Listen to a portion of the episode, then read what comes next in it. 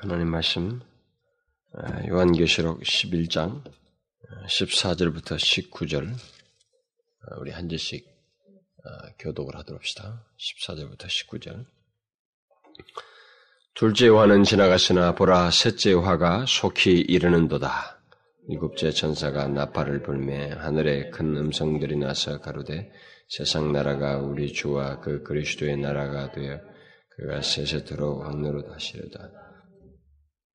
하나님 앞에 자기 보좌에 앉은 24 장로들이 엎드려 얼굴을 대고 하나님께 경배하여 가로되 감사하옵나니 옛적에도 계셨고 시방도 계신 주 하나님 고 견노하신 이 친히 큰 권능을 잡으시고 왕노릇 하셨다. 이방들이 분노함에 주의 진노가 임하여 죽은 자를 심판하시며 종 선지자들과 성도들과 또 물은 대수하고 주의 이름을 경외하는 자들에게 상 주시며 또 땅을 망하게 하는 자들을 멸망시키실 때로소이다 하더라. 이에 하늘에 있는 하나님의 성전이 열리 성전 안에 하나님 언약궤가 보이며 또 번개와 음성들과 내성과 지진과 큰 우박이 있더라.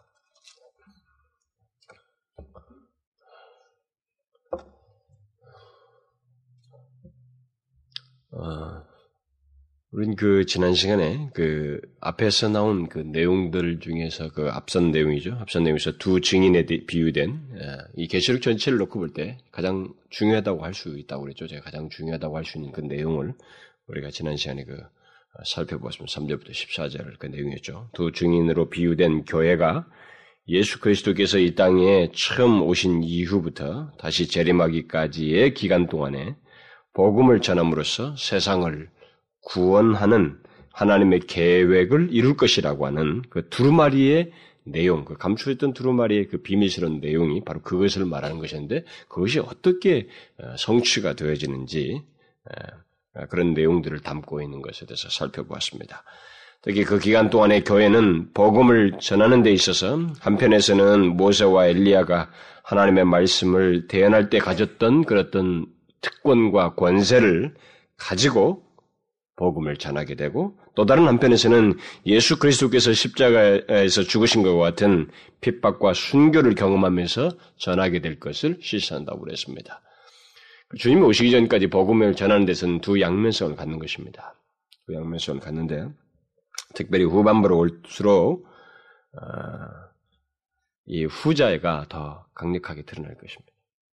여러분 우리가 1세기 당시에도 복음을 능력으로 이렇게 전했습니다만은 결국은 이렇게 순교로 어, 그들이 꽃을 피우는 그런 내용들이 굉장히 많았던 것처럼 그리고 또 시간대로 역사적으로 흘러가면 갈수록 주님이 오시기 전에 이런 이렇게 순교적인 그런 삶을 통해서 복음을 전하고 어, 그리스도의 그 두루마리에 감추어지는 그 비밀이 완성되어지는 일이 결국 이 땅에 있을 것이라고 해서 결국 시사한 것입니다. 앞부분에서 말한 것이. 자, 그러면 이제 그, 어, 그 뒤에 오늘 읽은 말씀을 통해서 그, 이제 여섯 번째 나팔 심판이 어, 앞에서 언급되고 나니 9장 끝부분에서 끝났었죠. 그것 이후에 어, 중간에 그 다른 내용이 지금 삽입돼서 삽입구가 지금 전개되고 있습니다만 사실 삽입구는 뒤에도 계속되고 있죠. 그 14장까지 계속되고 있습니다. 그렇지만 이제 중간에 지금 삽입구가 한 이후에, 어, 지금 앞에서 여섯 번째 나팔까지만 언급을 하고 난 다음에 잠시 멈췄던 그 내용을 이제 남겨진 일곱 번째 나팔과 관련된 그 내용을 이제 오늘 본문에서 말을 하고 있습니다. 자, 우리는 이전에 그 일곱 인봉 그 시리즈의 마지막 인봉이 떼어질 때, 아, 최후의 심판을 이렇게 막 예상, 이렇게 막 최후의 심판이 오는구나라고 하는 것을 이렇게 예상케 했습니다. 그 일곱 인봉 시리즈에서도 뭐, 왜냐면 갈수록 점진적인 그 심판의 양태를 꼭 인봉이 떼질 때마다 그랬을 때 여섯 번째 인봉이 다 떼지고 났을 때 마지막 남은 일곱 인봉은 무엇인가 최후의 심판이 임박하겠구나, 오겠구나라고 하는 것을 이렇게 금방 기대하게 하고 이렇게 생각해 예상케 하는 그런 내용, 어, 그런 분위기였습니다. 어, 그런데 그 막상 일곱 번째 인봉이 떼어졌을 때는 그 최후의 심판이 아니라 환상이 갑자기 이 지상에 막 퍼부어지는 재앙에서 하늘 환상으로 이렇게 바뀌어버렸죠. 무대가 하늘 환상으로 바뀌었던 것을 우리가 기억하고, 어, 이전에 기억하죠. 그래서 그 하늘이 반시 동안쯤 고요한 후에 아, 일곱 천사가 아, 그때 그, 예, 그, 그 하늘 환상이 있고 난 다음에 아, 일곱 시 반, 아, 반 시쯤 그 고요한 후에 그 하늘에서 있어지는 어떤 내용들을 이제 거기다가 했는데 그때도 약간의 그 심판에 있어 나타나는 오늘 본문에서도 이게 나오고 있습니다만은 그 뭡니까 뭐 번개와 우성과 이런 것들 그런 것들이 거기에 하늘 환상에서 같이 이게 맞물려서 나왔었습니다. 근데 오늘도 또 여기 본문도 일곱 번째 나팔도 거의 분위기가 흡사하게 돌아가고 있습니다. 아, 일곱 천사가 그 일곱 나팔을 그, 그, 이게 그 일곱 번째 나팔을 불 때, 우리도 이제 지금까지 첫 번째부터 쭉 여섯 번째 나팔까지의 그 내용이 계속적으로 심판이 점증적으로 뭔가 계속되고 있는 것을 보았었습니다. 그래서 이 우리는 뭐 아무래도 이 천사가 이렇게 일곱 번째 나팔을 부를 때는 또 최후의 심판이 도래하지 않겠는가? 사실 우리가 제가 설명을 하면서 이미 다 말을 해버렸기 때문에 여러분들이 알지만은 이, 이 사건들이 계속 진행된다고 볼 때, 그 현장 속에 있다고 볼 때는 여섯 번째 나팔이, 나팔과 함께 내려진 재앙을 경험하는 사람으로서는 일곱 번째 나팔은 최후의 심판일 것이다. 라고 하는 것을 예상케 하는 그런 흐름이었습니다. 일곱 인봉 때와 거의 다를 바 없는 그런 흐름이라고 볼 수가 있습니다. 우리가 이미 그, 10, 그 9장 그 끝절에서 그 보았습니다만은 사람 3분의 1이 죽임을 어, 당하고 막 3분의 1 죽임 당하면서 그 마지막 남은 거기서 그 남은 자들이 이제 회개치 않냐고 여전히 죄를 짓는 장면으로 이제 저들 저들에게 마지막 하나님의 심판이 부어지면 되겠다라고 하는 인상을 다 끝부분에서 남겼었는데 그런데 그 일곱 인봉 뗐을 때와 마찬가지로 여기도 어, 마지막 일곱 번째 나팔을 불게 됐을 때 환상의 무대가 천상으로 이렇게 탁 이동하고 있습니다. 인봉 때와 또 다를 바 없어요. 그래서 이런 장면을 볼 때 우리가 어, 일곱 인봉도 끝부분에 가서 그렇게 되고 그래서 일곱 인봉이 딱 끝, 끝날 무렵에 일곱 나팔이 딱 주어지면서 일곱 인봉이 일곱 나팔을 포함하는 듯이 이렇게 어, 그래서 또다시 일곱 나팔로서 전개를 대고 또 일곱 나팔이 마지막 나팔 중에서 일곱 번째 나팔이 딱 이렇게 불게 됐을 때 하늘 환상으로 이동되면서 무엇인가를 또 이렇게 동시에 암시하는 그래서 무엇인가 더 뒤에 더 말할 내용이 있는 것처럼 연결시키는 그런 내용으로 이렇게 전개되고 있습니다. 그래서 지금 여기 그 일곱 번째 나팔 천사가 불게 됐을 때 어, 심판이 아니라 천상에서 하나님을 찬양하는 소리가 들려 들려지게 되는 것을 어, 예, 듣는 것을 이렇게 보게 됩니다. 이내 지금 사도 요한이 그것을 지금 천상의 소리를 듣고 이렇게 이제 어, 기록을 하고 있는데 우리는 여기서 왜 심판의 그 절정에 이르는 이 상황에서 절정이 절정에서 그, 그 심판의 내용이 아니라 하늘에 대한 환상으로 이렇게 자꾸 이렇게 바뀌게 될까? 네, 이런 것을 계시록 전체를 놓고 보면은 음, 이것은 1세기 당시 그리스도인들을 비롯해서 모든 그리스도인들에게 이 일곱 인봉에서 딱 끝나지도 아니하고 일곱 나팔에서 끝나지도 아니하고 우리가 중간에 삽입된 내용 속에서 아주 귀한 진리들이 발견 지금 나오고 있죠. 여기서도 여섯 번째 나팔 이후에 10장부터 11장에 굉장히 중요한 진리가 나오고 있습니다. 삽입구에서요. 그리고 뒤에 물론 12, 13, 14도 마찬가지입니다만은 아, 그 뒤에 이제 대접 심판이 나오는데 결국 뒤 아직도 어, 그 당대 그리스도인들, 우리 모든 그리스도인들에게 더 말해줘야 할 이 심판만이 전부가 아닌 또 그것과 함께 중요하게 말해야 할, 전해줘야 할 어떤 메시지가 있다는 면에서 지금 이렇게 진리가 전개되고 있다고 볼 수 있습니다. 결국 전체를 놓고 보면 그렇게 하나님이 의도하시고 있다고 하는 것을 계속 전체를 놓고 볼 때 말할 수가 있어요.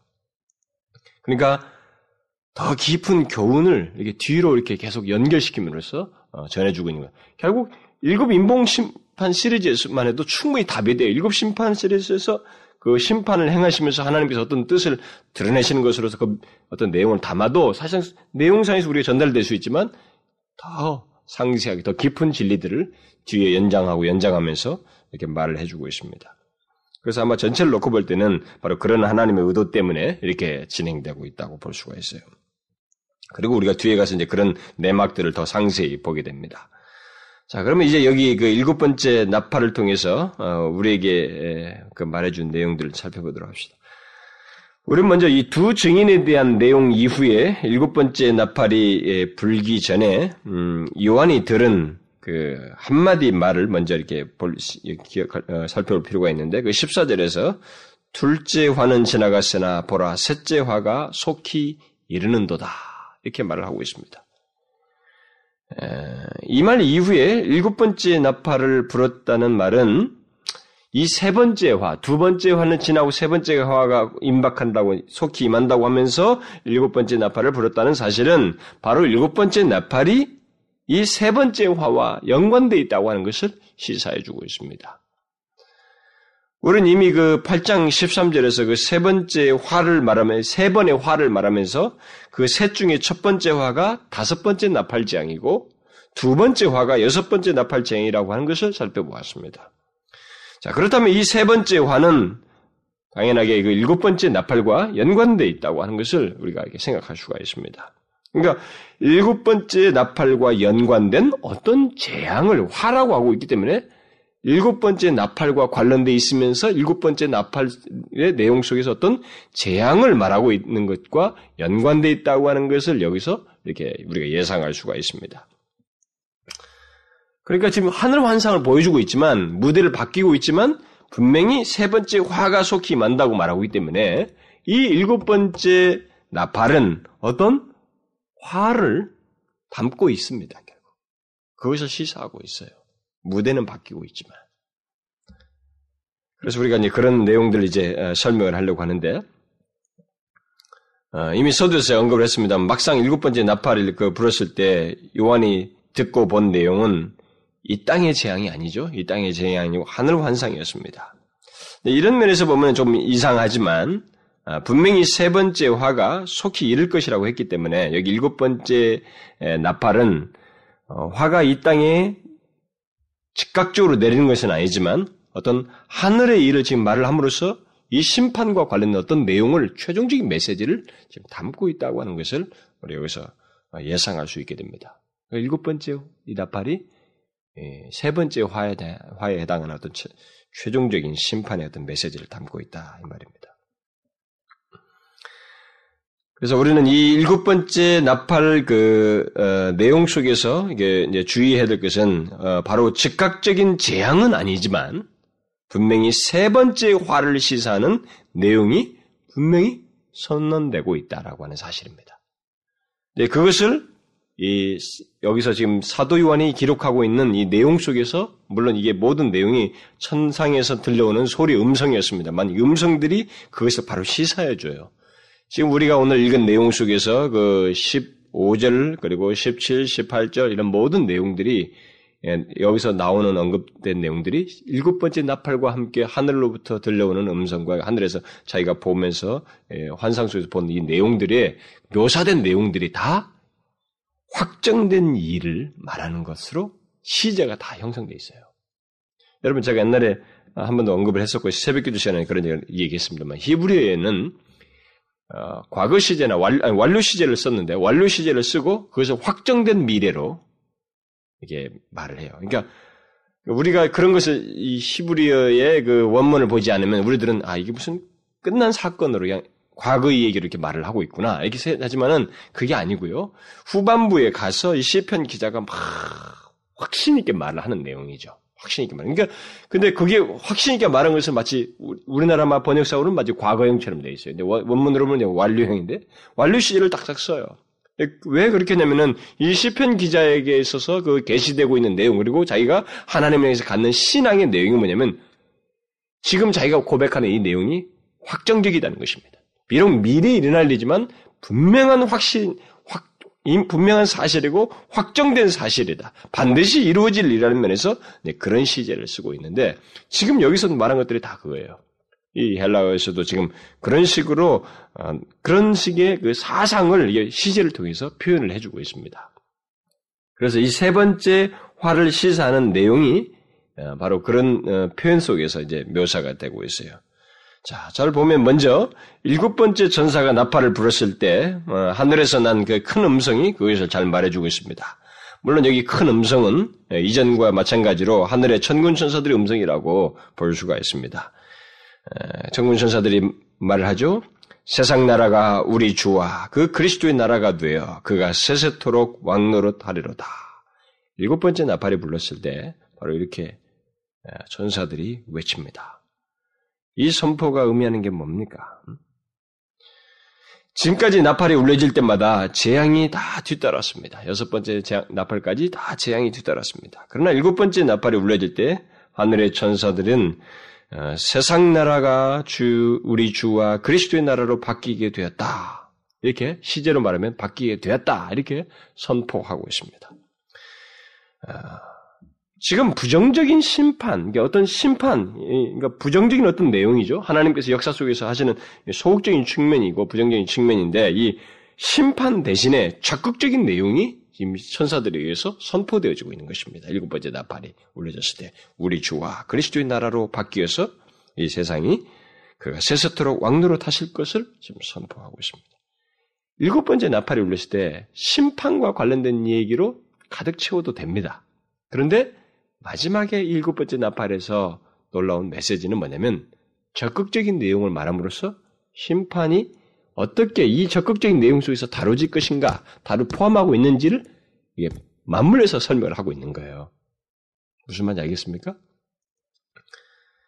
결국 일곱 번째 나팔과 함께 우리에게 말해주고 있는 것은 하나님에 의해서 최후에 있게 될 일은 심판 자체가 아니라는 것입니다.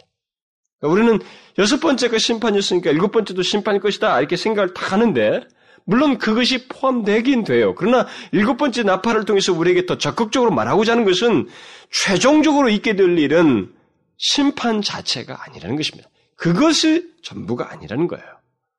오히려 그것을 넘어서서 그것을 있겠, 그것이 있겠지만 그것을 넘어서 주의 영원한 통치가 있게 될 것이라고 하는 것을 말해주고 있는 것입니다. 우리는 이 같은 내용을 예, 앞에 언급된 그 두 증인의 사역과 연관지어서 이제 생각을 해볼 수 있습니다. 예, 다시 말하면 세상 나라가 우리 주와 그 그리스도의 나라가 되는 것은 두 증인, 그 교회들이 1260일 동안 곧 예수 그리스도의 초림과 재림 사이에 그 전 기간 동안에 예언을 함으로써 복음을 전함으로써 그것이 있게 될 것이라고 하는 것을 시사했습니다. 그런데 여기 바로 그런 일이 이제 되다, 되다라고 하는 것을 어, 그리스도의 나라가 되어인데 되어라는 이 동사 시제가 아까도 제가 말한 것처럼 과거 시제로 되어 있어요. 그러니까 이것은 요한의 입장에서 볼 때는 사실상 그 세상 나라가 우리 주와 그리스도의 나라가 된다는 것은 굉장히 먼 얘기입니다. 사실상 뭐 이게 증거 사역을 통해서 교회가 증거 사역을 할 통해서 그렇게 세상 나라가 그리스도의 나라가 된다고 하는 것은 정말로 먼 얘기처럼 얘기해요. 그렇지만은 여기서 이것이 하늘로부터 들려오는 메시지는 되었다는 것입니다. 세상 나라가 그리스도 나라가 되었다라고 하는 과거 시제를 쓰고 있어요. 이건 뭐예요? 이미 이루어진 사실로서 확실하게 말을 하고 있는 것입니다. 이미 이루어진 사실처럼 말을 하고 있는 것입니다. 그냥 이미 일어난 일이나 다를 바 없는 일이며 분명히 이루어질 것이라고 하는 맥락 속에서 이렇게 시제를 쓰고 있습니다. 그래서 여기 우리 주는 어, 네, 계시록에서 흔히 뭐 주가 그 하나님을 지칭한 하나님 아버지를 제 성부 하나님을 지칭했던 것처럼 성부 하나님을 말하고 그의 그리스도는 예수 그리스도를 지칭합니다. 그래서 이 세상은 교회의 증거 사역을 통해서 하나님과 우리 주 예수 그리스도의 나라가 될 것이라 이 말입니다. 근데 그 반드시 그렇게 된다. 이미 일어난 일처럼 역사적인 사실이 될 것이다. 라고 하는 것을 선사들이 선언하고 있는 것입니다. 이것이, 이것 또한 일시적인 현상이 아니고 하나님께서 영원토록 다스리는 나라가 될 것이다.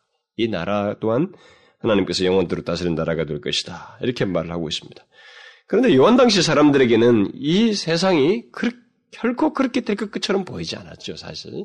그들의 입장에서 보면은 이 세상이 그리스도의 나라가 될 것이라고 하는 것은 도무지 상상하죠. 왜냐하면 너무나 막강한 로마의 그 통치 아래 지배 아래에서 핍박 아래 있었기 때문에 이 세상이 그리스도의 나라가 된다고 하는 것은 결코 그럴 것 같지 않은 그들에게는 참 믿겨지지 않는 그런 선언이죠, 이 내용이. 그들에게 이 세상은 하나님과 우리 주 예수 그리스도의 나라가 되기보다 오히려 어, 남아있는 교회마저 잔멸케 할 그 막강한 세력들이 있었기 때문에 도저히 생각할 수 없는 미래였습니다. 지금 말하는 이 미래가 도무지 생각할 수 없는 미래였죠. 그렇지만 하늘의 천군 천사들은 마치 이루어진 일인 것처럼 이 세상이 우리 주와 그리스도의 나라가 되었다라고 선언 하고 있습니다. 그러니까 물론 요한 당시 사람들에게는 아직 이 선언이 피부적으로 와닿지 않았을 것이고 또 현실적으로 이 선언이 자기들에게는 사실적으로 느껴질 수가 없는 얘기였어요. 그러나 중요한 것은 지금 이 개수력에서 계속적으로 우리에게 말해주고 있는 것은 뭐냐면 하늘의 환상을 그들이 지상의 현실 속에서는 도무지 감을 잡을 수가 없고 연결시킬 수 없는 어떤 내용이었지만 지상의 현실 속에서 그들에게 하늘의 환상들을 보여주고 하늘의 환상을 통해서 역사가 어떻게 진행될 것인지에 대한 하나님의 계획을 보여줌으로써 그들로 하여금 뭡니까? 현실에 대한 믿음을 바르게 갖도록 하기 위한 것이었기 때문에 도무지 그들에게 있어서는 이 환상, 이 계시가 없다면 정말 그들의 현실에서 도무지 용기를 가질 수 없는 그런 현실이었기 때문에 이런 것을 통해서 이 천사들의 이런 찬송을 통해서 어, 선언을 통해서 분명하게 그들에게 일세기 성도들이 말을 해주려고 하는 것이죠. 메시지를 분명히 전하는 것입니다. 확정된 미래이다. 세상 나라가 그리스도의 나라가 되는 것은 확정된 미래이다. 반드시 된다. 라고 하는 사실을 말해주는 것입니다. 아, 이것은 분명히 그들에게 위로가 되었을 것입니다. 용기를 주는 내용이 되었을 거예요. 어, 계시록의 의도가 바로 그것이었기 때문에 그런 맥락에서 그들은 어, 유익을 얻었을 것입니다. 그러나 여러분 이제 우리는 사실 더 그들보다 더 나은 위치에 있죠. 2000년이 지난 우리들의 입장에서 볼 때 이 말씀은 어, 굉장한 거죠.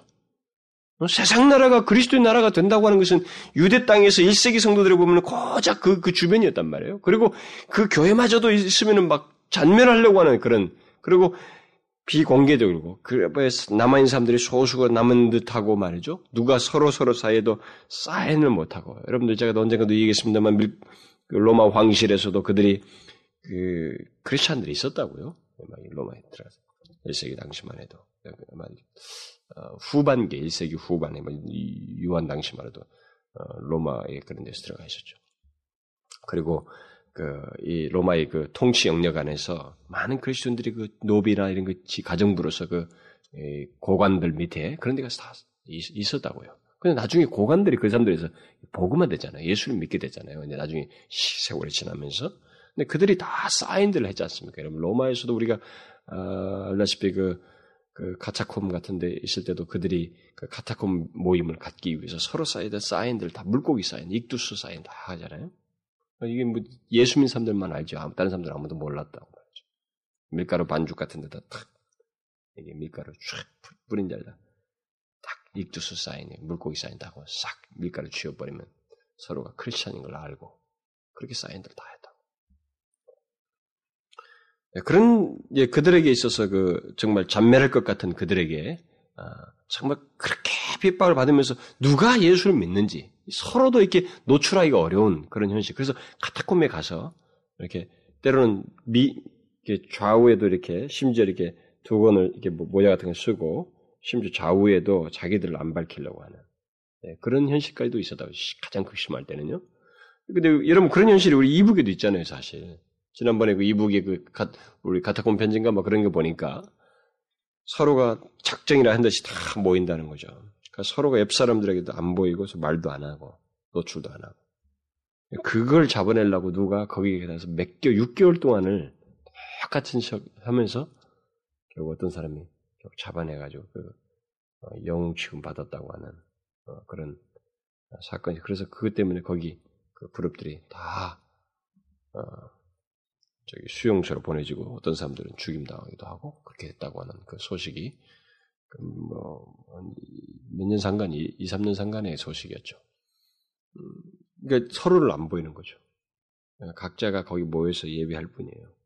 예, 그렇게 그러니까 아마 1세기 당시도 그랬을 거예요. 그러니까 극도로 핍박이 심했을 때는 그랬습니다. 근데 그런 상황에서 이런 지금 선언은 정말로 현실적으로 용기는 줬어요. 용기는 줬겠지만 현실적으로 참 멀어 보였죠. 어? 세상 세상 나라가 그리스도 나라가 되었다. 이렇게 확정된 미래로서 말이죠. 과거 시제로 말하면서 이게 반드시 된다라고 하는 사실을 말한다는 것이 이들에게서는 정말로 분명히 위로가 되지만 현실적으로는 뭐랬을 거예요. 그러나 어쨌든 그들은 이런 사실 통해서 더 견고한 믿음을 갖고 용기를 얻는 것이 분명합니다. 이 의도대로. 근데 중요한 것은 뭐냐면 이제 우리, 우리 입장에서 보면 이런 메시지가 우리에게는 너무나 사실적이에요. 1세기 사람들에게는 이게 정말로 현실 감각이 용기는 주지만 현실적으로 확인하기는 참 어렵고 느끼기는 어려웠잖아요. 그러나 여러분 우리가 지금 2000년이 지난 우리들에게 있어서는 이게 얼마나 사실적이고 역사적입니까? 아직 완전히 드러나지는 않았지만 이것이 완전하게 드러나지 않았지만 이 세상은 교회들의 증거 사역을 통해서 우리 주와 그리스도의 나라가 되었다고 하는 이 선언이 거짓과 허풍이 아니라고 하는 것은 명확하게 현실 속에서 보고 있습니다. 그렇죠?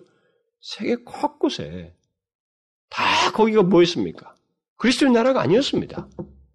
다 적대했다고요. 남미 같은 데도 말이죠. 그들에게도 인카 문명이 무슨 가지고 그들 모든 문명 속에는 뭐 인도든 어디든 간에 중국이든 어느 문화권이든 우리나라도 우리 문화권에서 기독교라는 것을 절대 용납할 수가 없었습니다. 우리들 토속 신앙들이 있었고 받아들이지 않았죠. 로마가 로마 황제를 신으로 섬겼던 것과 똑같이 어느 나라든 다 그게 신이 있었고 받아들일 수가 없는 거예요. 그리고 하나님을 믿는다고 했을 때는 이것을 물리 뒤 물리야만 하는 분명히 상, 상반된 이 태도를 갖기 때문에 피할 수가 없는 것이. 그런데 그런 이 세계 현실 속에서 보십시오.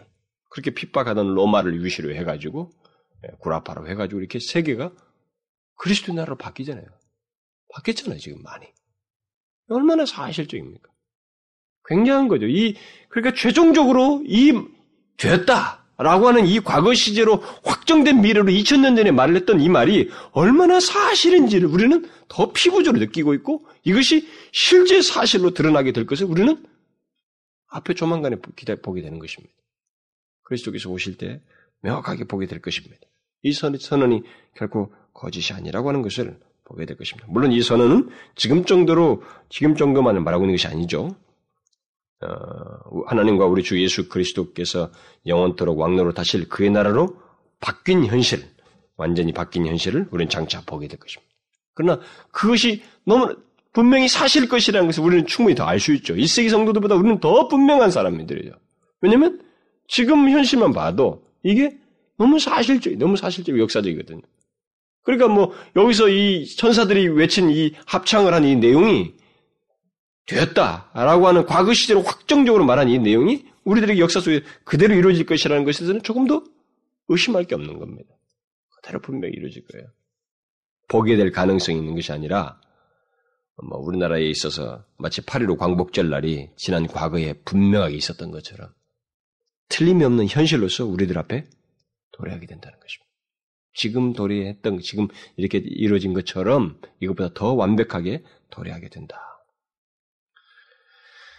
그래서 이 영광스러운 선언이 하늘에서 이제 있게 됐을 때, 그 다음에 하나님 앞에 그 자기 보좌에 앉은 그 24장로들이 어, 엎드려서 반응을 하죠. 그, 그들의 반응이 나오는데 엎드려서 얼굴을 대고 하나님께 경배하는 장면을 어, 요한이 이제 보게 됩니다. 장로들이 천사들의 그 선언에 하나님께 경배할 수, 경배를 이렇게 하는 것은 또이 어, 천사들이 선언한 이 내용이 경배를 불러일으키는 내용이에요. 그렇기 때문에 경배하지 않을 수가 없었던 것입니다. 왜요? 지금 이 내용이 뭘 말합니까? 하나님의 구원의 역사. 다시 말하면 예수 그리스도께서 이 땅에 오셔서 십자가의 죽으심으로써 이루시고자 했던 그 구속의 역사가 사실상 성취되었음을 선언하는 것이기 때문에 그 성취되었음을 선언하는 내용이거든요. 그러니까 성취되었다는 전제 아래서 지금 이 모든 내용이 지금 전개되고 있는 거예요. 그러니까 그 사실 아래서 이 24장로들은 반응을 한 것입니다. 엎드려 경배하고 있습니다. 지난번에 제가 저는 24장로가 해석이 복음주의 가장 이 복음주의 성경을 복음적으로 해석하는 사람들 중에 두 개의 부류의 해석이 있다고 그랬죠. 하나는 아, 예, 뭐 지난번 우리 지난주에 왔던 그 최승락 목사님이 얘기 드는 구약 열둘, 신약 열둘이 가지고 구약 열둘은 구약의 백성들의 대표수, 뭐 시, 신약 열둘은 신약 성도들의 대표수 가지고 전체 신구약 성도들의 총수, 뭐 대표 대표로 이렇게 열둘을 말한다. 뭐 이렇게 복음적인 사람들이 일반적으로 많이 해석을 하는 겁니다. 뭐 그렇게 해도 사실 해석상에는 큰 문제가 없어요. 제가 볼 때는 뭐 그것도 굉장히 유용한 해석입니다. 근데 제가 그 장로들을 주라고 표현한 것들, 뭐 이런 여러 가지 이유들 때문에 저는 이게 하늘의 정사와 권세의 한 그룹이다. 이렇게 저는 해석을 했습니다. 뭐 뭐라 해든 뭐 사실 상관은 없겠어요. 뭐. 그, 그 자체가 그 중요하지는 않을 것 같습니다. 어, 그래서 이 전사, 어, 이24 장로들은, 어, 가장 고대한 내용을 지금 천상의 그 실체들로라든 뭐 성도들의 실체이든 간에 가장 고대한 내용을 지금 듣고 있는 거거든요. 그건 뭐예요? 이 땅과 천상에서 가장 듣고 싶어 하는 내용, 바로 그것을 듣고 있는 것입니다. 그게 뭡니까? 이 세상 나라가 우리 주와 그리스도의 나라로 바뀌어서 영원히 하나님께서 왕노릇하게 되셨다라고 하는 것입니다. 이게 최종 아닙니까? 이게 그동안 고대하는 거 아니에요? 1세기 성도들의 입장에서는 이런 일이 언제 올 것인가? 라고 했겠지만은, 이게 모든 성도들과 심지어 천상의 존재들까지도 가장 고대하는 내용이 바로 이거 아닙니까? 바로 그것이 성취되었음을 선언하고 있기 때문에 24장로들이 보좌에서 한, 일어서서 나와서 이 엎드려 얼굴을 대고 하나님께 경배를 하고 있는 것입니다. 이것은 가장 영광스러운 순간을 어, 묘사하고 있는 것이죠. 가장 기다려온 현실을 말해주고 있는 것입니다. 그리고 장로들은 하나님께 다음과 같이 거기에 대해서 경배하면서 반응을 하고 있습니다. 그 반응이 이제 그들의 그 경배하면서 어, 일종의 감사의 찬송을 한 내용이 그 17절과 18절에 나오는데 그 먼저 17절에서 장로들은 하나, 하나님의 권능과 영원하심을 감사하고 있습니다. 여러분들이 그 17절과 18절, 이제 천사들의 그런 일곱 번째 나팔이 울렸을 때 천사들이 선언한 것에서 이 24장로들이 반응한 이 내용을 우리가 잘 봐야 됩니다. 이게 이제 중요해요. 이제 그 15절과 함께 중요한 내용이 여기 남겨져 있습니다. 이, 근데 24장로들이 지금 반응을 하고 있잖아요. 거기에 대해서 감격스러운 이게 경배를 하면서 반응을 하고 있는데 이 반응을 하고 있는 그들이 응답처럼 말을 하고 있는 이 내용이 찬송이죠. 찬송인데 모든 내용이 감사하고 있다는 거예요. 감사의 내용으로서 고백되고 있다는 것을 여러분들이 유념하고 보시면 됩니다. 그래서 17절에 그 감사하옵나니 옛적에도 계셨고 시방도 계신 주 하나님 곧 전능하신 이여 친히 큰 권능을 잡으시고 왕노릇 하시리로다. 세상 나라가 우리 주와 그리스도의 나라가 되어서 세세토록 왕노릇 하실 것이라는 이 선언에 의해서 장로들은 그 모든 것을 이루실 그 모든 것을 이루시는 하나님의 속성을 감사하고 있습니다. 하나님의 권능과 영원하심을 감사하고 있습니다. 장로들이 여기서 감사의 그 찬양을 하고 있는 이 내용은 어, 먼저 그 17절의 내용은 이미 1장에서 두 번, 4장에서 한 번 나왔던 얘기입니다. 1장 4절, 8절, 그 다음에 4장 8절에서 나왔던 내용입니다. 1장 8절에서 요한은 주 하나님께서 나는 알파와 오메가라 이제도 있고 전에도 있었고 장차 올 자요 전능한 자라 라고 이렇게 말하는 것을 그가 들었었습니다. 그리고 4장 8절에서는 내 생물들이 찬양하는 속에 이 내용이 나왔었죠. 거룩하다 거룩하다 거룩하다 주 하나님 곧 전능하신 이여 전에도 계셨고 이제도 계시고 장차 올 자라 하면서 쉬지 않고 찬양한다고 하는 그 내용이 나왔습니다. 지금 이 내용이 나왔어요. 앞부분에서. 20, 아니, 내생물들도 찬양하는 내용 속에 이런 내용을 말했습니다. 그런데 차이가 있습니다. 오늘 본문. 앞에서 나온 그들이 똑같은 거의 내용을 지금 찬양을 했지만 차이가 있어요. 여기서는 장차 올 자라는 말이 빠져 있습니다. 장차 올 자라는 말. 전에도 계셨고, 이제도 계시고, 다 앞에서는 장차 올 자라. 이렇게 말 포함되어 있었는데, 여기서는 옛적에도 계셨고 시방도 계신 주, 곧 전능하신 한, 전능하신 이여 이렇게 말하고 있어요. 왜 계속 찬양해 오던 장차 올 자라는 말이 여기서는 빠졌을까? 이것은 본문의 문맥 속에서 지금 말해지고 있는 이 내용이 장차 오신다는 것이 이제 성취되어서 나타났기 때문에 이 말이 빠졌어요.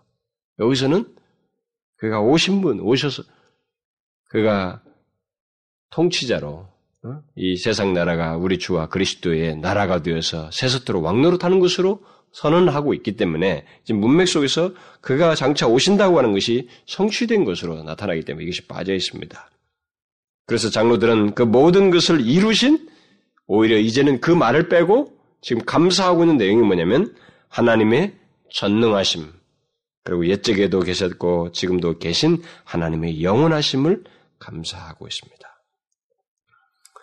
그리고 이것에 덧붙여서 그 하나님께서 친히 큰 권능을 잡으시고 어, 왕로로 타시는 것을 장로들이 감사하고 있습니다. 제가 나중에 더 언급을 하겠습니다만은 이 계속 이 사람들이 감사하는 내용으로 열거하고 있는 것들을 여러분들이 좀 잘 주목해 보십시오. 어, 여기서 이제 그 큰 권능을 잡으시고 또 왕로로 타시는 것을 이 장로들이 감사하고 있는데 여기서 특기할 만한 것은 동사의 시제예요. 장로들은 하나님께서 권능을 잡으시고라는 말을 완료 시제를 써서 하나님께서 영원히 권능을 잡으셨다 이렇게 말을 하고 있고 또 왕로로 타시도다라는 말은 과거 시제를 써가지고 이미 권능을 잡으신 것을 강조해주고 있어요. 그러니까 이미 큰 권능을 잡으신 하나님의 통치를 강조해주고 있습니다. 계속적으로 지금 그런 시제를 써서 묘사를 해주고 있어요. 결국 전능하신 하나님께서 모든 악을 물리치시고 모든 것을 다스리시는 일이 반드시 있을 일이요. 확정된 현실임을 인하여서 장로들이 감사하고 있습니다. 또 그들이 감사함으로 찬양하고 있는 이 내용이 그 18절에도 또 나오는데 그것은 하나님의 공의로운 심판을 감사하고 있습니다. 하나님의 거룩하심과 절대 공의에 대해서 감사를 하고 있죠.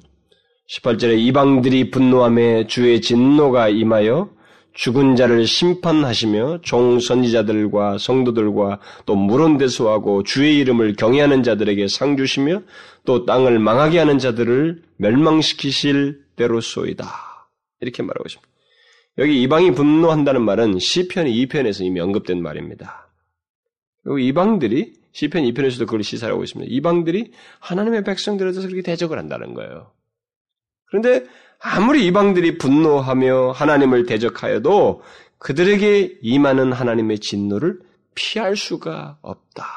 이렇게 장로들이 말을 하고 있습니다. 답언을 하고 있어요. 설사 죽은 자를 할지라도 하나님의 심판에서 제외될 수 없다. 이렇게 말을 하고 있습니다. 장로들이 이런 사실을 말하면서 감사하고 있다는 것이 뭐가 하죠? 왜 이 같은 하나님의 심판을 말하면서 심판을 장로들이 감사하고 있을까? 이방에 내려지는 이 심판을 왜 이 장로들이 감사하고 있을까? 왜 그래요? 왜 하나님께서 이방에게 심판을 행하시는 것을 이 장로들이 감사합니까? 왜? 왜 심판을 감사해요? 그것은 이방들이, 이방인들이 하나님을 대항하여서, 그리고 그를 믿는 자들을 향하여서 분노했기 때문에 그들의 분노가 바로 하나님을 대항하는 분노였기 때문에 그랬습니다. 그리고 그를 믿는 자들에 대한 분노였기 때문에 그랬습니다. 그동안 이방의 분노로 인해서 수많은 하나님의 백성들이 무고히 고난을 받고 핍박을 받고 순교를 당했던 것입니다. 물론 지금도 그렇고 주님이 오실 때까지 그런 일이 있을 거예요. 그런 것을 다 포함하는 내용이기 때문에 그들은 자신들의 그 무고한 피를 신원해 주기를 고하고 있는 것입니다. 만약에 이런 사건들이 이 역사 속에 있는데 이런 것에도 아무런 판결이 없다 그러면은 이것은 하나님의 존재를 인정할 수도 없고 이 세상은 그럭저럭 흘러가는 아무런 어떤 체계도 없는 그저 인생들이 스스로 어떻게 해서 그 정도밖에 안 되는 거예요. 성경이 말하는 가장 기초 중에 하나님의 창조에서부터 모든 진리가 성립이 안 되는 것입니다.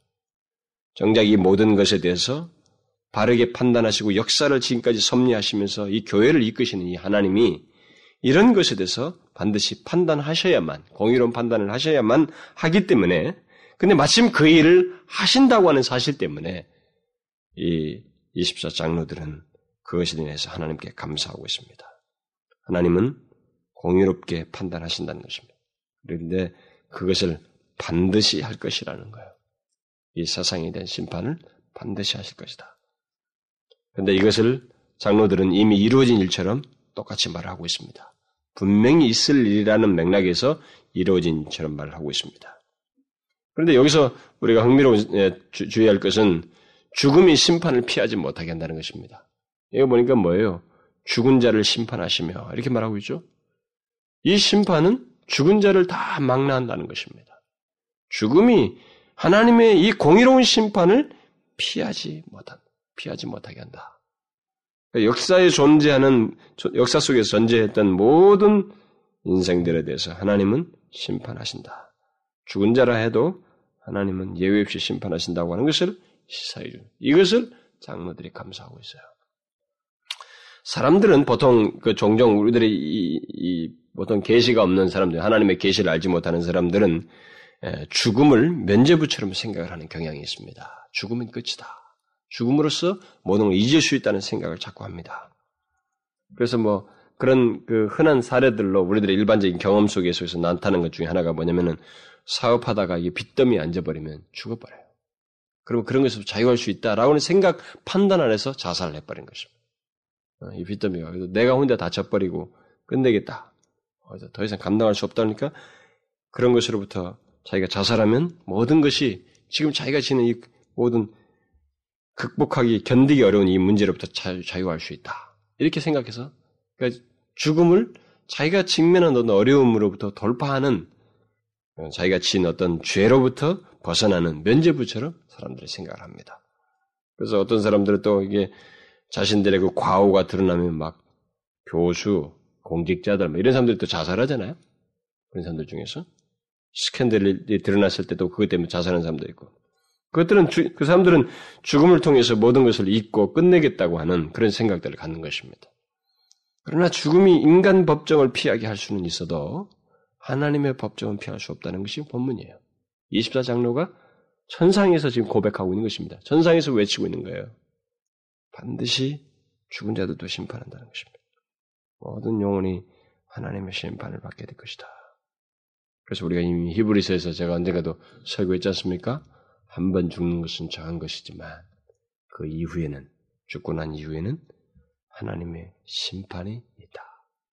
히브리서 기자가 분명히 밝히고 있죠. 하나님과 그를 믿는 자들을 무고히 핍박하고 대적하고 잔해하였던 모든 사람들을 비롯해서 이 세상에서 불을 행한 모든 사람들, 그리고 하나님을 믿지 아니했던 모든 사람들에 대해서 그들이 살아있는 채로 심판을 받던 이미 죽어 있는 사람으로 존재하던 간에 그들은 예외 없이 하나님의 심판을 받게 된다는 것입니다. 그리고 18절 끝부분에서 그 사람들에 대한 어떤 총망라한 어떤 표현을 덧붙이고 있죠. 땅을 망하게 하는 자들을 멸망시키실 때 이렇게 말하고 있는데 여기서 땅을 망하게 하는 자들은 하나님의 질서를 깨뜨리는 거예요. 땅을 망하게 한다는 것은 하나님의 창조 질서를 깬다는 거거든요. 하나님의 창조 질서를 무엇으로 깨뜨립니까? 죄로 깨뜨리는 것입니다. 하나님의 뜻을 거역함으로써 깨뜨린 것입니다. 하나님의 원함, 창조주의 뜻과 원하심을 이해하지 않냐고, 그것을 따르지 않냐고 행함으로써 땅을 상하게 하는 것입니다. 땅을 망하게 하는 것입니다. 질서를 파괴시키는 것입니다. 그러니까 죄악으로 혼란케 하는 것입니다. 바로 그런 모든 자들을 가리켜서 이런 표현을 쓰고 있습니다. 근데 하나님은 그들을 멸망시키실 때를 두고 있다는 것입니다. 타이밍을 다 두고 있다는 거죠. 그런데 저는 종종요, 아, 그런 생각이 들어요. 이런 메시지, 제가 이 시편에서도 이런 메시지를 종종 이렇게 나눕니다만은, 오늘날 예수민 사람들이 별로 좋아하지도 않지만, 하나님의 심판에 대한 적나라한 표현 같은 것도 별로 좋아하지도 않지만은, 그 올해 예수민 사람들 중에서는, 뭐 이런 말이 심판, 하나님께서 죄에 대해 심판하신다, 뭐 이런 것들이 우리 사실 많이 듣잖아요. 굉장히 많이 듣잖아요. 그럼 너무 많이 들어서 잘 알고 있잖아요. 너무 건성으로 들어요. 너무 쉽게 들어. 이런 사실들이 자기 긍정과 부정의 어떤 반응을 불러일으켜야 된다고 생각이 돼요. 부정적 측면에서, 긍정적 측면에서, 양쪽 측면에서 반응을 일으켜야 되는데, 사람들이 너무 이렇게 이런 것들에 대해서 아무런 반응이 없는 거예요. 지식적으로 받아들여. 그러니까 복음에 대한 전, 복음을 전하고자 하는 열망도 안 생기는 거예요. 이런 것이 반응이 더디니까. 그리고 자기 자신이 그 심판을 불러일으키는 죄에 대한 경성도 더디인 거예요. 그래서 오늘 올해 예수 믿는 사람들에게 심판 얘기하면 그 단어가 빨리 지나가길 바라요, 은근히. 그 다음에 어떤 천국 얘기로 빨리 들어가길 바란다. 그런데 우리는 잘 알아야 됩니다. 여기에 성경에서 계시에 우리에게 이런 말씀을 기록해 줬을 뿐만 아니라 천상에서 장로들이 감사하면서 이 말을 하고 있다고 하는 것을 명심해야 됩니다. 이 심판을 이 얘기하면서 이들이 감사하면서 고백하고 있어요. 감사하면서 찬양하고 있습니다. 이게 왜 감사할 일인지 우리는 잘 생각해 봐야 돼요. 제가 뒤에 더 언급을 하겠습니다만은. 이 하나님의 심판이 이게 그래서 저는요 설교자들이 하나님의 심판에 대해서만이라도 사실 부정적인 측면 그것만 말하면 안 되죠. 거기 심판으로부터 피할 수 있는 길을 말하기 위한 도입이 되어야 되지만 그러나 이 도입조차도 건성으로 넘어갈 것이 아니고 하나님의 심판에 대한 정확한 성경적인 그 이해, 성경이 말하고자 하는 성경이 말해주는 정도만이라도 제대로 전하고 가르치면 사람은요 마음이 움직이게 되어 있습니다. 움츠러들고요 뭔가를 생각하게 되고 돌고 찾게 되어 있습니다. 왜냐하면 심판에 임박하고 있는데 뭐. 죽지 않습니까 우리가 피할 수 없는 심판을 우리 목전에 두고 있잖아요. 오늘 그 신문에 보니까 오늘 신문인가 어제 신문인가 그 한번 문제를 야기시켰던 그 연세대에서 교수를 국문학 교수를 했던 마광수 씨 무슨 뭐 이상한 소설을 써가지고 아마 그 사람이 결국 잘리고 뭐 이렇게 했는 것 같은데 밖을 나가지 않고 집에 뭐 사람들이 무섭다 죽는 게 두려운다 뭐 이런 뭐 이런 거 하여튼 그런 말을 거기다 썼더군요. 다 읽어보진 않고 막 갑자기 눈에 그게 띄어가지고 그것만 읽어봤는데 사람들이 무섭고 사람 만나는 게 두렵고 혼자 있는 게 너무 무섭고 고통스럽다고. 근데 그건 아무것도 아닙니다, 여러분. 그것은 자기가 이 사랑과의 관계 속에서만 느끼는 두려움이고 무서움 정도예요. 성경에서 말하는 심판은 하나님의 심판은 그건 아무것도 아닙니다. 이것은 창조주가 자신의 능력을 발휘하는 심판이에요. 무슨 말인지 알겠습니까? 빛이 있으라 하시고 이 삼남만상의 모든 우주를 자신의 권능으로 창조하신 그 창조주의 능력으로 심판하는 심판입니다. 그러니까 소극적 심판이 아닙니다. 그러니까 죽음은 끝인 게 아니에요. 분명히 이 영혼이 하나님의 능력으로 말미암은 심판을 처절하게 겪는 심판입니다. 말로 할 수. 그래서 영원히 심판을 받는 거예요. 일시적 심판이 아니고 영원히 심판을 받는 것입니다. 죽는 자까지 다 누구든지 예외 없이 다 불러 세워서 심판하는 엄청난 심판인 것입니다. 우리가 그걸 알아야 돼요. 그좀 너무 건성으로 뛰어들면 안 됩니다. 이것을 감사하고 있어요. 그렇게 심판하신다는 것. 무고하게 죄를 지으면서 하나님을 대적하는 이 현실이 마냥 계속되지만은 않는다. 로마가 너희들에게 그렇게 예수 믿는 사람들 잡아 죽이고 핍박하는 이런 처절한 일을 하지만 그리고 그 뒤를 이은 세상의 역사가 계속되겠지만 그런 자들이 수없이 이 세상 속에 존재하지만 그들에 대해서 하나님은 몰라라 하지 않는다. 하나님의 공의는 반드시 발휘된다라고 하는 사실을 여기서 말을 해주면서 그것을 감사하고 있는 거예요. 그렇게 하신다는 사실이 너무너무 감사한 거예요. 옳은 것이 증명되어야만 하잖아요. 그 일을 하신다는 것 때문에 감사하고 있습니다. 자, 이런 심판을 받는 그런 자들과는 정반대로 이제 하나님은 상 주시는 자에 대해서 또 얘기를 하고 있는데 그것을 이제 장로들이 감사하고 있는데 종 선지자들과 성도들과 또 데서하고 주의 이름을 경외하는 자들 그때 상을 받는다 이렇게 말하고 있습니다. 여기 종 선지자들과 성도들과 주의 이름을 경외하는 자들은 결국 모든 성도들을 망라하기 위해서 이렇게 표현한 것이라고 볼 수가 있습니다. 이들은 이제 불경건한 사람들이 하나님의 진노를 받는 것과는 반대로 하나님의 상을 받을 것이다 라고 말하고 있습니다. 하나님의 성도들은 그렇게 될 것이다. 하나님의 진노를 받지 않는 것을 넘어서서 멸망을 받지 않는 것을 넘어서서 그들은 하나님의 상을 받는다. 이렇게 말하고 있어요. 근데 여러분 우리가 이제 이 문제가 나왔을 때 제가 어, 지난번에도 한번 상 문제가 나왔을 때 조금 언급을 했습니다만 항상 우리가 놓치지 말아야 할 것이 있습니다. 기억할 것이 있어요. 왜 여러분 우리들이 왜 상을 받습니까? 왜 상을 받아요? 여기서 총성 뭐, 선, 선지자들 성, 성도들 주의 이름을 경외하는 자들 모든 성도들 얘기하는 건데 이 성도들이 왜 상을 받는다는 것입니까? 우리들이 잘 인내하고 끝까지 믿음을 지키며 싸웠기 때문에 어, 순교하면서까지 믿음을 지키고 그리스도를 전하기 때문에 그것에 대한 보상으로 상을 받는다는 것입니까? 왜 상을 받는다는 거예요? 우리는 여기서 언급된 대상들을 생각하면 이 답을 좀 예상할 수가 있습니다. 특정인들이 아니에요. 특정 그룹이 아니죠? 종선지자들과 성도들과 물은 대소하고 주의 이름을 경외하는 자들에게 상을 주신다. 이렇게 말한 것을 보게 되면 성도들 모두를 망라한 것이거든요.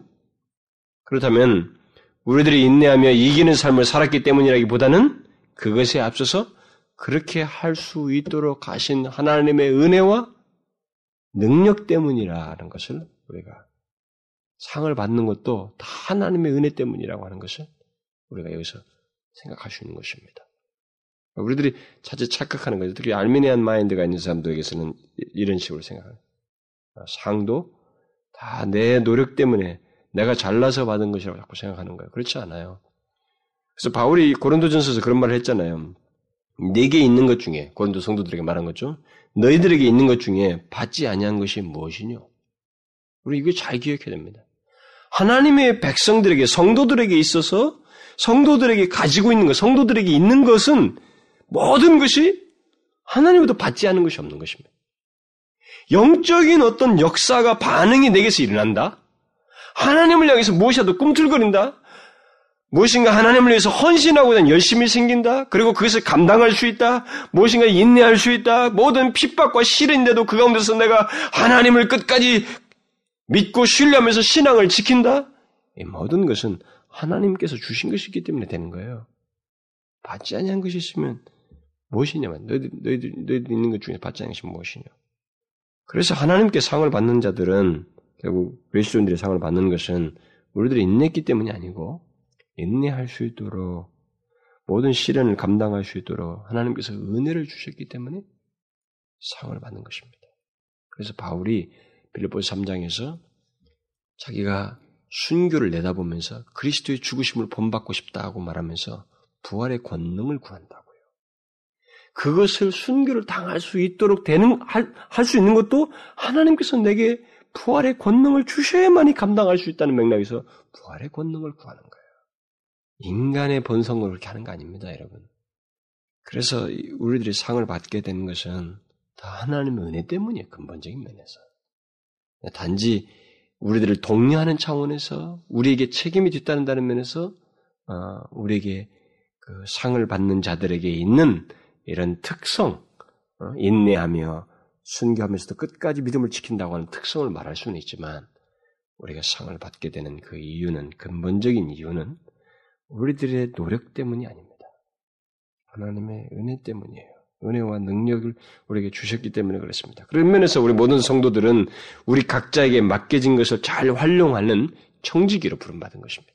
하나님이 주신 것들을 잘 활용하는 그런 청지기로 수 있는 것입니다. 모든 은혜조차도 하나님이 주신 것을 잘 활용할 수 있도록 하는 청지기로서 우리가 부름받은 것입니다. 하나님께서 주신 것을 활용해서 이기는 자의 삶을 살아가는 것이고 이렇게 이기 예, 인내할 수 있게 되는 것입니다. 그러므로 성도들이 상을 받는다는 것은 다른 것일 수 없어요. 예, 이런 부분에 대해서 우리가 오해하지 말아야 됩니다. 물론 이 여기서 말하는 이 상은 물질적인 것이라기보다는 영원하신 하나님과 우리 주 예수 그리스도와 함께 하는 것이고 그의 모든 것 안에서 거하며 누리는 것을 말할 것입니다. 사실 물질적이라는 것은 여기서는 아주 미미해요. 그런 것은 별로 의미도 없는 것입니다. 하나님께서 주시는 상의 가장 일차적인 것은 영원하신 하나님과 생명을 같이 한다는 것은 영생을 같이 하는 것이고 그의 은혜 안에 영원토록 거한다는 것이고 그에게 속한 것들을 같이 누린다는 것이기 때문에 뭐 이 상이라고 하는 것은 무한대를 얘기하는 것이죠. 사실 예수 그리스도 자신이 우리의 상이라고 할 수가 있어요. 그런 면에서 보면. 장로들은 이런 사실을 감사하면서 찬양하고 있습니다. 자, 장로들이 이 감사한 내용들을 거의 과거 시제나 완료 시제로 말을 하고 있고, 그것을 현재 시제로 지금 감사하고 있어요. 현재 지금 감사하고 있습니다. 이것은 마치 우리들이 감사하고 싶은 마음을 우러나오게 하는 어떤 일을 먼저 경험하고 나서 그것 때문에 막 감사해서 감사하는 것과 같은 그런 시상을 갖고 있습니다. 시제를. 그것을 우리가 해서 놓치면 안 되죠. 그처럼 장로들은 전능하시고 영원하신 하나님께서 친히 그 큰 권능을 잡으시고 왕로로 타시며 모든 것을 공의롭게 심판하시는 일이 이미 일어난 일처럼 이미 있게 된 역사적인 사실처럼 간주하여서 그렇게 감사하고 있는 거예요. 이것을 1세기 성도들에게 말을 해주고 있는 것입니다. 너희들이 이 사실을 알고 삶을 살라는 거예요. 이 시대 속에서 신앙생활을 하려는 것입니다. 여러분과 저에게도 같은 맥락이죠. 전능하시고 영원하신 하나님께서 큰 권능을 잡으시고 왕노릇 하시는 것, 그리고 절대 공의로 심판을 하시고 이 땅의 이방의 이방 사람들에게는 진노를 그리고 그를 경외하는 자들에게는 상을 주시는 분이신 것을 기억하고 신앙생활하는 것입니다. 이 장로들처럼 감사하는 마음으로 믿고 신앙생활하는 것입니다. 그들이 감사하는 것처럼 우리도 확신 속에서 감사하면서 이 세상을 바라보고 삶을 살아야 된다는 것입니다. 이런 부분에 대해서 확신이 있게 될 때, 지금 이 장로들이 확신하면서 감사한 것 같은 그런 신앙을 우리들이 갖게 될 때, 여러분과 저는 1세기 성도들에게 도전이 됐던 것처럼 이 시대를 살면서 신앙이 이렇게 타협적이거나 예, 쉽게 굴복하거나 죄에 굴복하거나 핍박에 쉽게 굴하거나 그 변절하거나 그렇게 될 수가 없어요. 예, 그런 도전을 지금 주고 있는 것입니다. 그 다음에 이 장로들이 감사 찬송이 있은 뒤에 요한은 하늘에 있는 그 하늘, 하나님의 성전이 열리는 것을 보았습니다. 그리고 성전 안에 하나님의 언약계가 보이고 또 번개와 음성들과 내성과 지진과 우박이 있는 것을 보았습니다. 이게 참 이 장면은 좀 우리에게 좀 아이러니컬한 장면이 있어요. 하늘에 있는 하나님의 성전이 열리고 그 성전 안에 하나님의 언약궤가 보인다고 하면서 지금까지 하나님의 심판을 시사했던 내용들이 덧붙여지고 있습니다. 번개, 음성, 뇌성, 지진과 우박이 있다. 이렇게 언급하고 있습니다. 이게 뭐 어떤 조화일까? 어떤 연관성이 있을까? 그것은 어, 하나님의 성전이 열리고 그 성전 안에 언약계를 보여주고 있는 것이 결국 심판과도 관련되어 있다는 거예요. 결국. 그런 맥락에서 연관성이 있습니다. 뭐예요? 이 언약궤를 보여주고 있다는 것은 하나님께서 언약에 신실하신 분이시라고 하는 것을 우리에게 보여주고 있는 것입니다. 이스라엘 백성들에게 있어서 이 언약궤를 통해서 그 상징적으로 그것을 시사했던 것을 이렇게 보여줌으로써 천상에 있는 그 언약계를 보여줌으로써 그걸 지금 시사해 주는 거죠. 사실 완성될 하나님 나라에서는 성전과 이런 언약궤 같은 것이 필요가 없잖아요. 이게 다 상징적인 그 환상을 통해서 어떤 의미를 전달하기 위해서 보여주는 것이기 때문에 그럼에도 불구하고 이런 것을 그런 내용을 보여줌으로써 우리에게 시사하려고 하는 건 뭐예요? 하나님께서 그의 언약에 충실하심이 이 땅의 심판과 관련되어 있다는 겁니다. 하나님께서 우리 그의 백성들과 맺으신 언약에 충실하게 될 때, 신실하게 될 때, 그 신실하게 되는 그의 행, 그 의지 속에는 심판이 포함되어 있다는 거예요.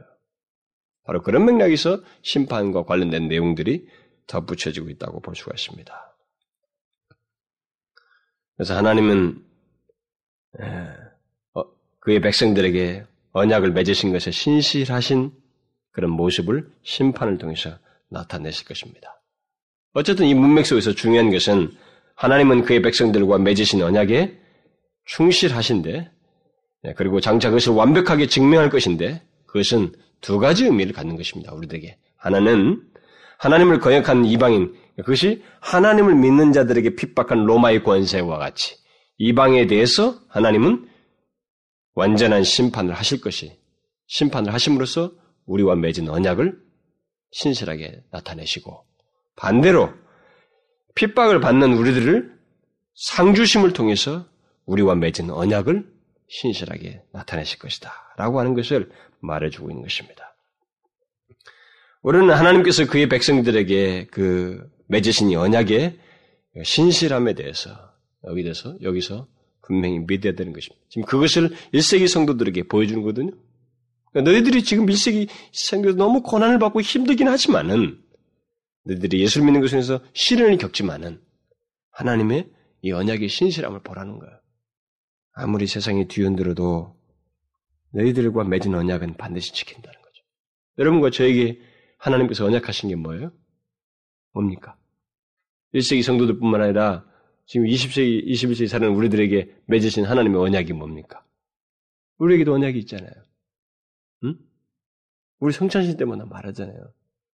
내 피로 맺은 언약이라. 예수 그리스도의 그 피로 맺은 언약을 얘기하지 않습니까? 음? 그건 뭐예요? 예수 그리스도의 십자가를 통해서 우리와 맺으신 언약이라고 하는 것은 뭐예요?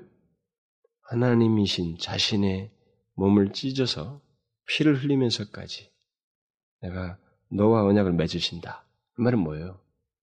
너에 대한 구원을 내 생명처럼 여긴다는 것이잖아요. 상 주신 뿐만 아니라, 뭐 상 주시는 것은, 하지만 하나님 자신의 생명처럼 우리의 구원을 이루실 것이고 완성할 것이라고 하는 그런 언약을 맺으신 거잖아요. 그러나 동시에 또 뭘 보여줍니까? 죄에 대한 하나님의 심판이 어떠한지를 십자가가 보여주잖아요. 그리스도인들을 대적한 그 심판의 에, 죄에 대해서 하나님께서 장차 내리실 심판이 어떠한지를 십자가가 보여주잖아요. 동일한 맥락입니다. 여러분과 저에게도 동일한 시제, 이, 이 맥락 속에 우리가 서 있는 것입니다. 그래서 이런 사실을 등에 업고 믿고 살아가는 이런 사실을 신앙의 근거로 가, 지고이 세대를 살아가는 것과 살아가지 이것이 없이 살아가는 것 사이에는 큰 차이가 있죠. 1세기 성도들에게 이 계시를 보여줬을 때, 이 계시를 말해줬을 때 그들에게는 분명히 자기가 살고 있는 이 세대 속에서 답을 가지고 살아가는 사람의 그 독특한 모습이 있잖아요. 타협이 없이 주님을 신뢰하면서 끝까지 변절 없이 살아갈 수 있는 충분한 동기부여를 이 말씀들을 계시를 통해서 보여주었어요. 우리도 같은 맥락에서 이 계시를 드려야 됩니다. 저는 지난번에도 얘기했습니다만 이 계시록이 굉장히 위로의 책이라고 생각이 돼요. 근데 한 가지 안타까운 것이 있습니다.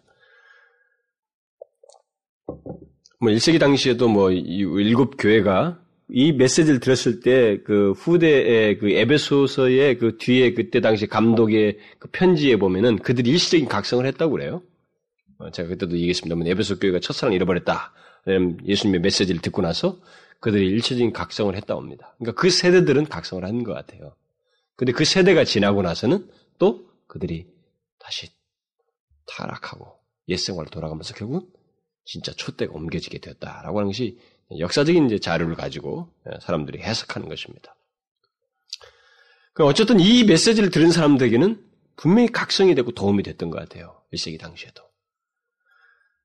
저는 우리 시대에도 이 계시록의 말씀을 통해서 이 세대를 살아갈 때 이 세대의 역사와 우리 현실을 바르게 해석할 수 있는 눈을 가지고 천상의 시각을 가지고 분별하면서 살아갈 수 있는 아주 중대한 안목을 주고 있다고 봐져요. 그리고 그런 신앙의 근거를 주고 있다고 믿습니다.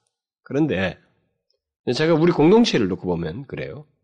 한 가지 우려가 생기는 게 그겁니다. 계시록을 들으면서도 신앙이 도움을 받고 유익을 얻는, 얻는 게 아니라 하나님을 향해서 이렇게 변절하지 않냐고 하나님의 그 분명한 시각을 현실 속에 반영하지 않냐고 하나도 다를 바 없이 똑같은 듯한 그런 모습을 보이는 거예요. 그런 사람들에 대한 얘기를 들을 때 내가 지금 뭘 하고 있나 이게 생각이 들 때가 있어요. 그런 말씀들은 도대체 다 어디 갔는가? 도대체 수년씩이나 들으면서 제가 이것에 앞서서 요한일서만 해도 1년 6개월 했더라고요. 1년 6개월. 1, 2, 3, 4까지. 이것도 지금 제가 벌써 거의 1년 다 돼가요. 여기까지 왔는데. 이런 말씀을 들으면서도 어떻게 현실에 대한 그 말씀의 시각을 제대로 반영하지 못하고 살아갈 수 있을까? 어떻게 똑같은 얘기를 반복하고 있을까?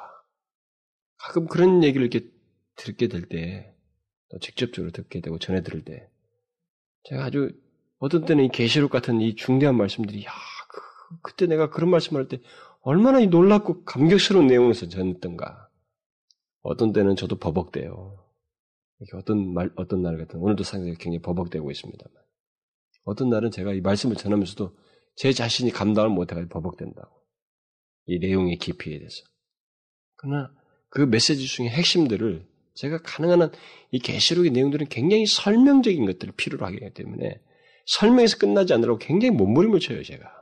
설명만으로 끝나는 게 우리에게 실제로 이 내용이 1세기 성도들에게 이 메시지를 줬을 때와 같은 의도가 우리에게도 분명히 같이 전달되어서 유익을 줄 수 있도록 하기 위해서 제가 굉장히 애를 쓰고 있어요.